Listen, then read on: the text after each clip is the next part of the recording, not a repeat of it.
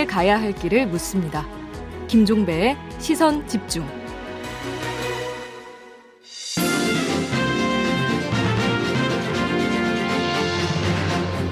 더불어민주당 윤건영 의원과 함께하는 슬기로울 정치 시간입니다. 어서 오세요.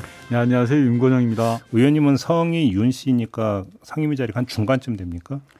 저는 외교통일위원회라 조금 네. 뒤쪽입니다. 아, 그래요? 예. 음. 아, 외교통일위원회 특성이 있나요? 어, 아닙니다. 아니, 본회의장에서는 뒤쪽이고 음. 어, 상임위장에서는 중간 한 삼분의 이 정도? 그러니까 네. 맨 끝자리는 아니시죠? 네네. 별로 서럽지는 않으시죠? 그냥 넘어가겠습니다. 네. 노태우 씨에 대해서 국가장을 치르기로 결정을 했는데 의원님 생각은 어떠세요? 저는 잘못을 뉘우치는 것은 용기라고 생각합니다. 다만 네. 음. 아, 생전에 광주항쟁 희생자분들에 대해서 직접 사과를 하셨더라면 하는 건 아쉬움은 있습니다. 그렇죠. 다만 이제 본인의 과거의 과오에 대해서 허심탄회하게 이야기하는 것은 전두환 씨하고는 좀 다른 점이라고 생각하고요. 음.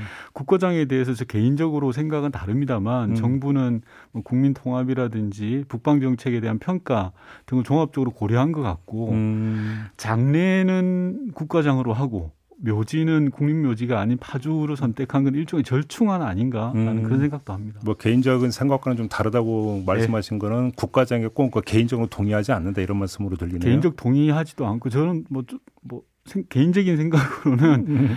가족들이 가족장을 좀 강하게 하셨다라는 했으면 하는 그런 좀 아쉬움이 있습니다. 근데 뭐 성명이 뭐 국법에 따라 이렇게 뭐 성명에 들어가 있더라고 유족의 성명에. 네, 뭐. 근데 그러면 지금 광주시 이런 곳에서는 이제 조기 개항하지 않는다라고 밝혔잖아요. 네. 이런 어떤 그 결정을 어떻게 평가를 하세요? 군사 구태타와 그로 인해서 피해를 입은 수많은 분들이 있지 않았습니까? 그분들에 대한 뭐 상처와 음. 그분들이 가진 마음 저는 뭐 그것으로 존중돼야 된다고 생각합니다. 야, 광주시의 결정도 네. 그 자체로. 알겠습니다. 자, 문재인 대통령과 이재명 후보가 이제 만났습니다. 어떻게 지켜보셨어요? 전 전례적인 만남이고요. 음. 이게 뭐 너무 과도하거나 지나친 정치 해석을 하실 필요는 없다라는 음. 생각을 드는데 한 가지 꼭 말씀드리고 싶은 건 야당의 모습인데요. 음흠. 일종 막말 대잔치를 하시더라고요. 예. 그러니까 자기들이 여당일 때 김영삼 대통령 때나 이명박 대통령 때는 다 하셨거든요. 자기들이 하면 괜찮고 민주당이 하면 안 된다라는 음. 거야말로 전형적인 내로남불이라고 생각하고요. 음. 특히 요즘 홍준표 후보님 막말이 좀 심각한 수준인데요. 네. 옛말에 어른들이 사람 안 변한다 그랬거든요. 딱 맞는 말 같고요. 아, 왜 녹음하지 않는 곳에서 만나냐 이런 네, 얘기. 뭐, 뭐, 참 입에 옮기기도 좀 그런데 음. 이런 막말들 자체가 저는 본인 얼굴에 침 뱉는 걸 본인만 모르고 계신 것 같아요. 윤석열 후보 쪽에서는 이거 명백한 선거 개입이라는 입장 내놨던데. 그 정도에 대해서 코멘트할 가치도 저는 없다고 생각합니다. 알겠습니다. 그런데 그 자리에서 오 년 전 경선 때 일을 이재명 후보는 사과를 했고 문재인 대통령은 일 위 후보가 되니까 그 심정을 알 것이다라고 이야기했는데 뭔 얘기예요, 이 얘기가? 아, 캐릭터가 저는 드러나는 대화였다고 생각하고요. 예. 이재명 후보의 특유의 직선적이고 돌직구 같은 사과가 음. 있었던 거고 음. 또 문재인 대통령 특유의 유머러스한 대답이었던 것 같아요. 아, 이건 유머러스한 대답이다? 예, 예. 어, 그래요? 근데 그러면 그 오 년 전에 좀 약간 그 마음앓이가 있었다 이런 뜻 아닙니까? 어, 그때 좀 심했지 않습니까? 네. 근데 이제 제가 볼 때는 음. 지금 사생결단으로 싸우고 있는 윤석열, 홍준표 두 분은 불가능한 대화가 아닐까 싶은데요. 자, 아무튼 이재명 후보 입장에서는 이낙연 전 대표 만났고 네. 문재인 대통령 만났고 그 다음 수순은 뭐가 돼야 된다고 생각하세요? 어, 저는 시급하게 해야 될 건 선대 출범과 함께 과감한 정책 행보로 전환하는 거라고 생각을 합니다. 그렇죠, 그렇죠. 이번 대선은 네거티브를 적게 하는 사람이 저는 이긴다고 생각을 하고요. 음, 음. 국민을 위한 정책 아젠다로 대선을 끌고 가는 게 승부수다라고 생각을 합니다. 예를 들어서 음. 노무현 대통령이 제안하셨던 행정수도 공약과 같이 우리 사회의 모순을 흔들 수 있는 그런 음. 정책 아젠다로 빨리 끌고 가는 게 관건이다라고 생각을 하고요. 두 번째로는 경선 과정에서 마음의 상처를 입었던 다른 경선 후보들의 지지자들의 마음을 하나로 모아내는 것. 음, 음. 그래서 그 과정을 통해서 지지자가 아니라 대한민국의 주권자로 거듭나게 하는 것.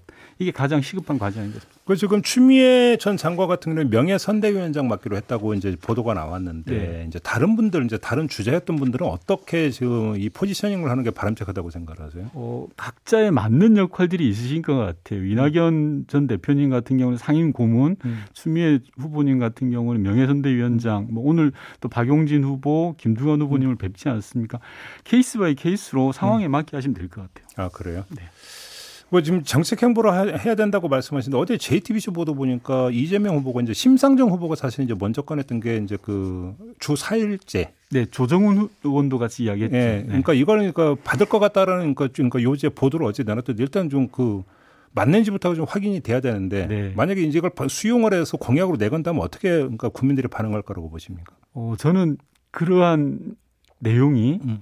대선 공간에서 공론의 장에 올려진다는 것 자체가 의미가 있다고 생각합니다. 말씀하신 것처럼 이재명 후보가 공약화할 거냐의 문제가 지금 아직 확인되지 않은 거라 좀 섣부른 감은 음. 있습니다만 그러한 사회적 담론들을 끄집어내고 음. 정책 아젠다로 끌고 가는 것 자체는 네. 대단히 의미 있는 부분이라고 생각하고 하루빨리 그렇게 가는 후보가 승리한다라는 말씀을 다시 드리고 싶습니다. 그러니까요. 뭐 이건 꼭 이재명 후보만 아니라 그 여야 후보가 통틀어서 정책 행보가 거의 없기 때문에 맞습니다. 이번 대선은 특히 유독 심한 것 같아요. 네, 좀 아, 말 경선이 좀 끝나고 이제 본선이 시작이 되면 이쪽으로 좀 이제 집중을 했으면 좋겠다라고 하는 개인적 소망 좀 있습니다.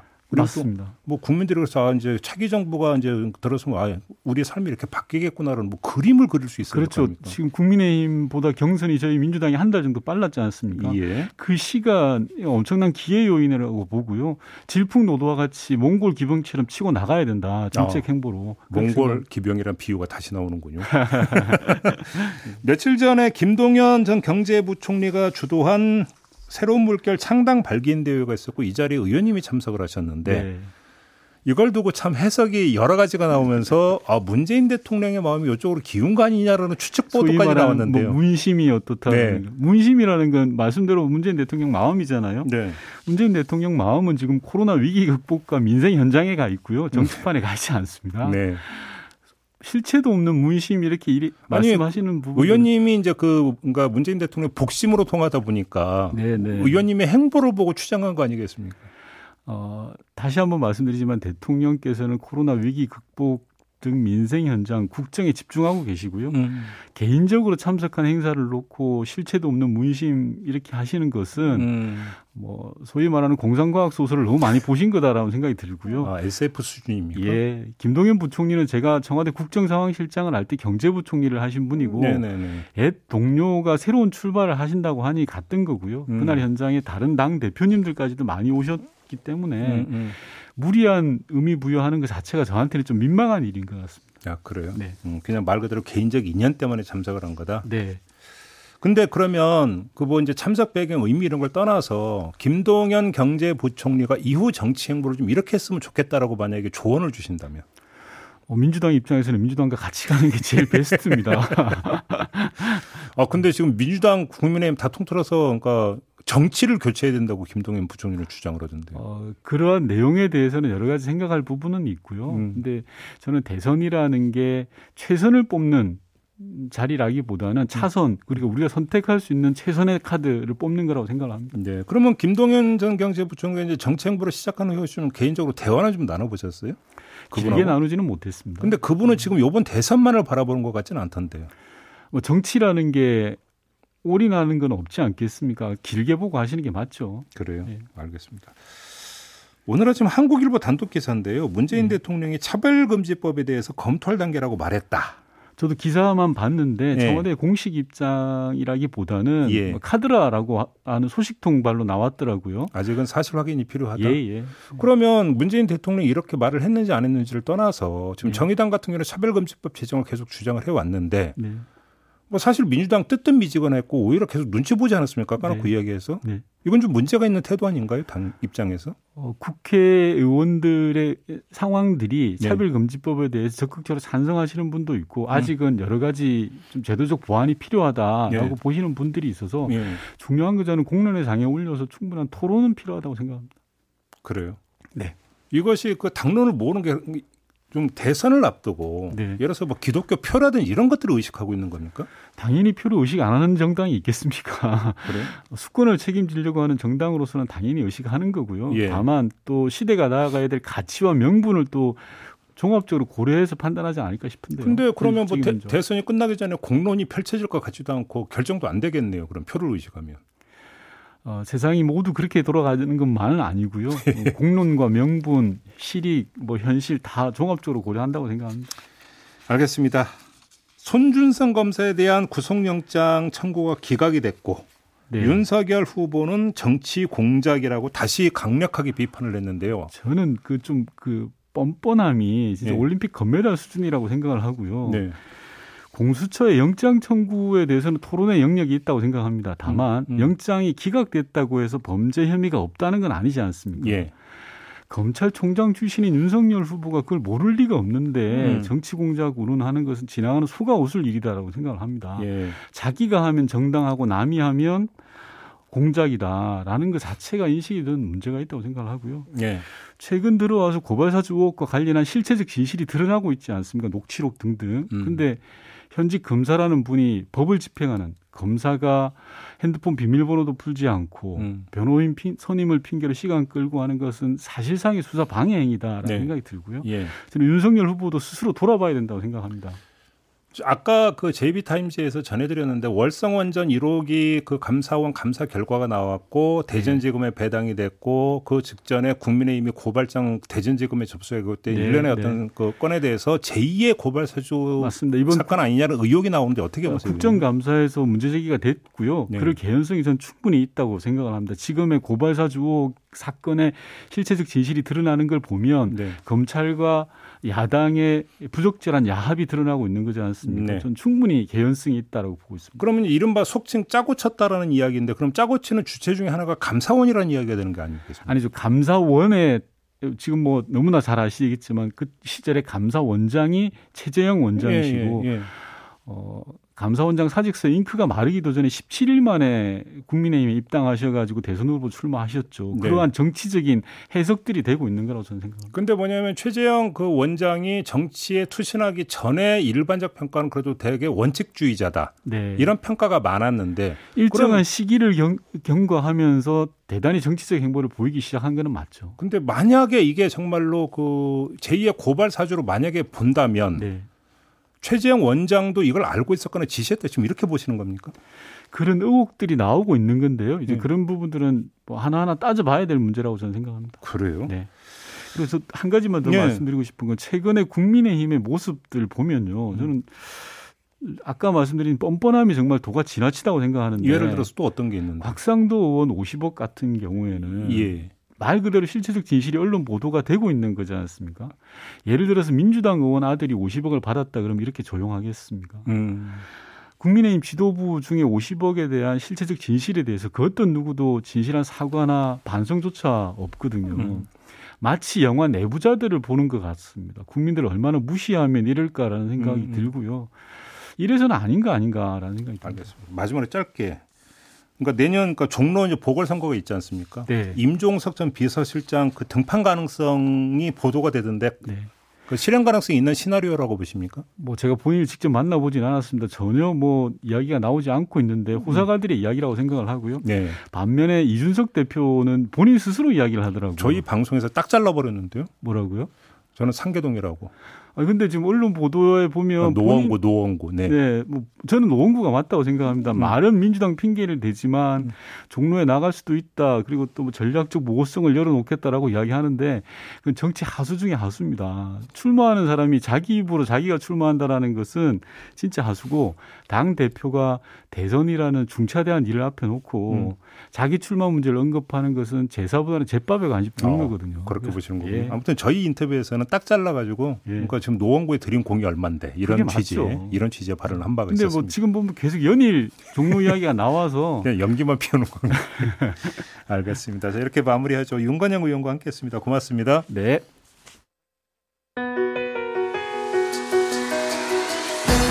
날카롭게 묻고 객관적으로 묻고 한 번 더 묻습니다. 김종배의 시선 집중.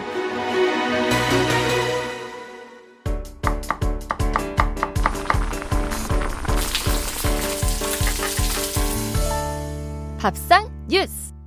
네, 밥상뉴스 요거만 나면 이상하게 배가 고파지는 거예요. 소리부터가 이제 자꾸 이제 아 배가 고프네요. 네, 정은정 농촌사역자 모셨습니다. 어서 오세요. 네, 안녕하세요. 오늘 어떤 이야기인가요? 어, 데이비는 평소에 집에서 물 어떻게 드십니까? 정수기로 먹죠. 아, 예. 음. 그, 뭐, 단순히 물로만 볼 수 없는 오늘 수돗물 이야기인데요. 네. 어제 환경부에서 수돗물 먹는 실태조사 결과를 발표했습니다. 네, 네. 먹는 수돗물. 처음 나온 이야기는 아닌데 어떻게 나왔어요, 이 결과가? 예, 전국 백육십일 개 지자체 약 칠만 이천사백육십 가구주를 대상으로 조사를 했는데, 네. 국민 세 명 중 한 명은 물을 마실 때 수돗물을 그냥 먹거나 이제 끓여 먹는 것으로 나타났습니다. 음. 어, 만족도는 칠십 퍼센트가 조금 안 되는 육십구 점 오 퍼센트 정도로 나왔는데, 데요 대체적으로 네. 만족한다라는 거죠. 예. 예, 복수 응답으로는 삼십육 점 삼십육 퍼센트 정도의 국민들이 그대로 먹거나 혹은 이제 끓여서 수돗물을 먹고 있다고 응답을 음. 하는데, 특히 뭐 차나 커피 마실 때는 그대로 끓여 먹기도 하고, 또 밥이나 음식 조리를 할 때는 수돗물을 그대로 사용한다는 응답 아. 비율이 육십칠 퍼센트였습니다. 저희도 예. 음식 조리할 때는 수돗물 그냥 써요. 예, 저희도 음, 그렇게 음. 씁니다. 예. 뭐 정수기를 쓰는 이유 중에 좀 여쭤봤더니 집에 정수기 장사 안 하는 사람이 없다 이 얘기들 많이 하시더라고요. 아, 근데 그 정수기를 네. 쓰는 이유 중에 이제 보면 이제 그 뜨거운 물 네, 먹는 게 편해서. 네, 네. 저 개인적으로 그게 좀 더 큰 것 같은데. 아무튼 그러면 나머지 국민들은 그 전부 물을 사 마시는 건가요? 어떻게 되는 겁니까? 예, 뭐 수돗물을 먹되 정수기를 설치해서 이렇게 제비니처럼 이렇게 음. 먹는 비율이 사십구 점 사 퍼센트고요. 예. 나머지 한 삼십이 점 구 퍼센트가 생수를 사 먹는다고 합니다. 음. 어, 수돗물에 대한 어떤 만족도를 높이는 데에는 당연히 이제 이 노후 수도관 교체를 해야 된다는 응답이 이십칠 점 팔 퍼센트로 가장 높았고요. 예. 그리고 일단 상수원의 수질 관리가 필요하다.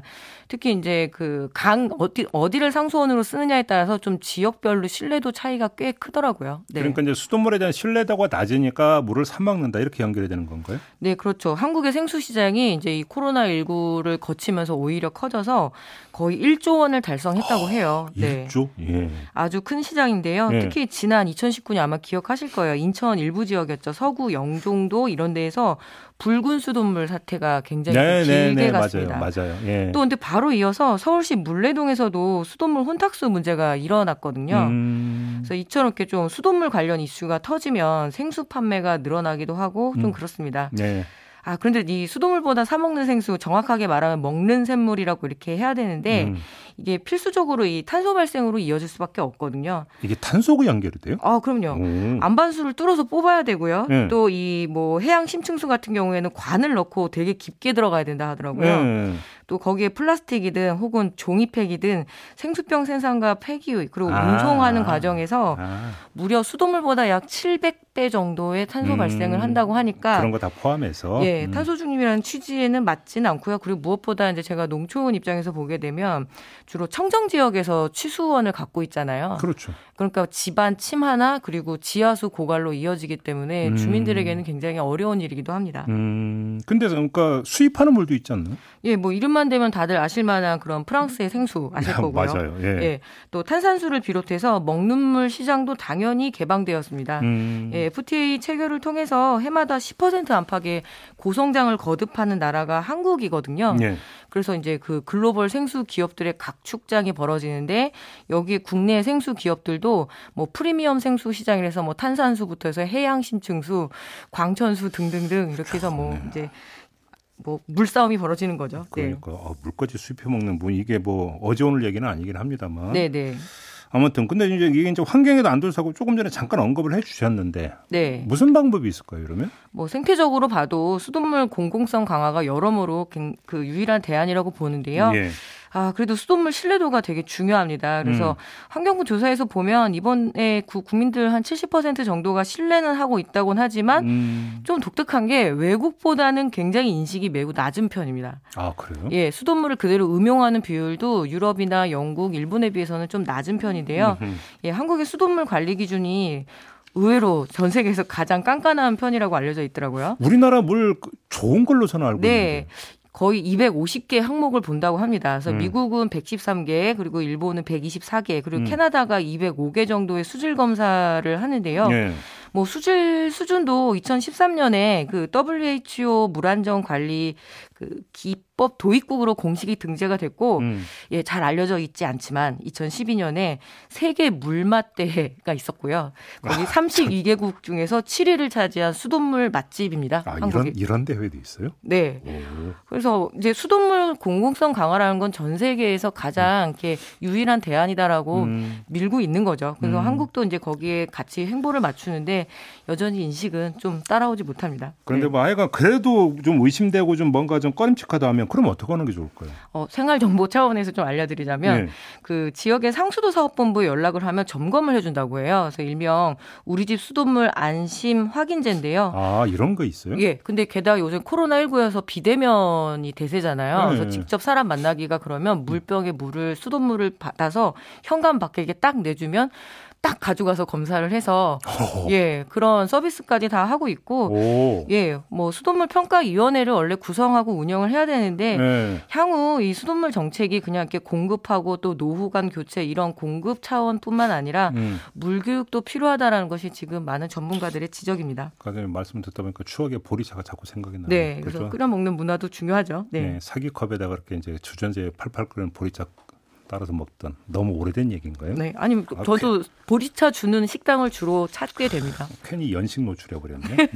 저도 마찬가지입니다. 마무리하겠습니다. 네, 네, 고맙습니다. 정은정 농촌 사역자와 함께했습니다. 고맙습니다. 네, 고맙습니다.